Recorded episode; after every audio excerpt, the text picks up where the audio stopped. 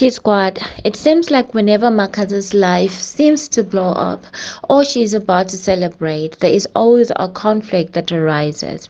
We first saw this with her former manager Rita Dee's scandals and the bomb that exploded when King Monada replaced Makhadzi with another artist in the song that they both collaborated in. But now that the Ghanama fight is all over, Makhadzi has finally released a song with Prince Benza which is doing perfectly well. But here comes another conflict. A TikToker by the name Hope Rasikela came up with the Ghanama Dance Challenge way before Makhadzi could shoot her music video, of which Makhadzi ended up using Hope's dance moves in her music video without talking to her.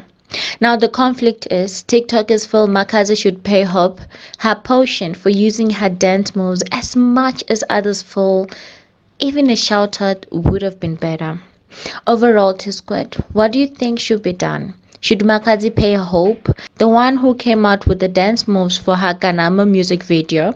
Or should Hope just be happy that her work is finally recognized? In the meantime, this is what Hope said in a video. Thank you so much for this. I don't even know. Uh, I just checked it out now. I saw uh, Ore Makhadzi actually incorporated the, the, the Ghanama dance challenge into the music video. It's, it's beautiful. It's amazing. You know, kudos to her. She did the most, you know, and it looks beautiful. It looks beautiful. They look beautiful. And either way, it's Makhadzi. You can never expect less from Makhadzi.